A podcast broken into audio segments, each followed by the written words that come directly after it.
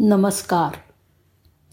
गोष्टीचं नाव आहे कसं विसराल वागण्यातलं सौंदर्य?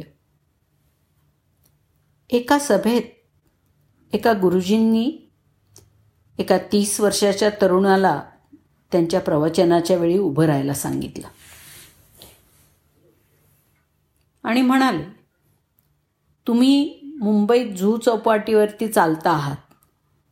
आणि समोरून एक सुंदर मुलगी येत आहे अशी कल्पना करा. मग काय कराल? तर तरुण म्हणाला ती दिसेल आणि मी तिचं व्यक्तिमत्व पाहायला लागेन.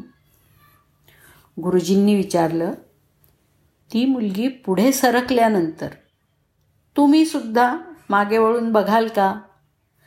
तर मुलगा म्हणाला हो माझी बायकोसोबत नसेल तर? सभेत सगळेजण खूप हसले. मग गुरुजींनी पुन्हा विचारलं मला सांगा तो सुंदर चेहरा किती दिवस आठवणार?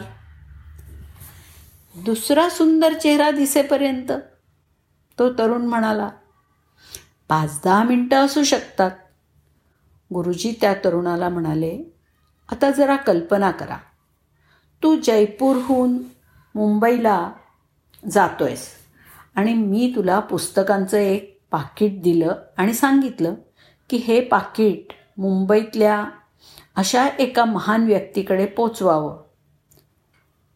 आपण पाकिटं पोचवण्यासाठी त्याच्या मुंबईतील घरी गेला होता.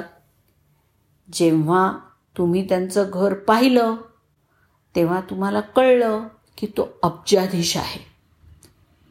त्यांच्या बंगल्याच्या पोर्चमध्ये दहा वाहनं उभी आहेत आणि घराबाहेर पाच वॉचमन उभे आहेत. तुम्ही तुमच्या आगमनाची माहिती पॅकेटसह पाठवली. मग ते गृहस्थ स्वतः बाहेर आले आणि तुम्हाला अभिवादन केलं. त्यांनी तुमच्याकडून पॅकेट घेतलं. मग तुम्ही ते ठिकाण सोडून परत यायला सुरुवात केली. तेव्हा तुम्हाला त्यांच्या घरी येण्याची विनंती केली.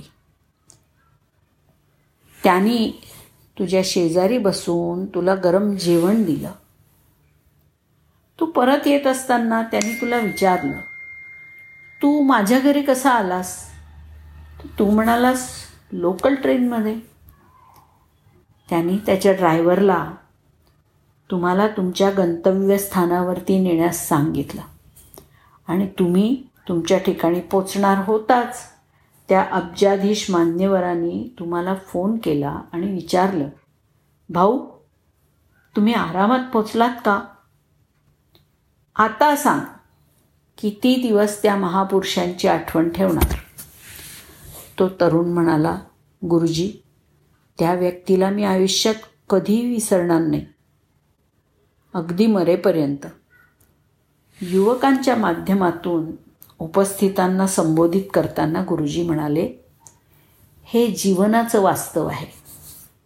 सुंदर चेहरा थोड्या काळासाठी लक्षात राहतो. पण सुंदर वागणूक आयुष्यभर लक्षात राहते. हाच जीवनाचा गुरुमंत्र आहे. चेहऱ्याच्या आणि शरीराच्या सौंदर्यापेक्षा तुमच्या वागण्याच्या सौंदर्यावरती जास्त लक्ष केंद्रित करा. आयुष्य स्वतःसाठी आनंददायी आणि इतरांसाठी अविस्मरणीय प्रेरणादायी असं बनेल. धन्यवाद.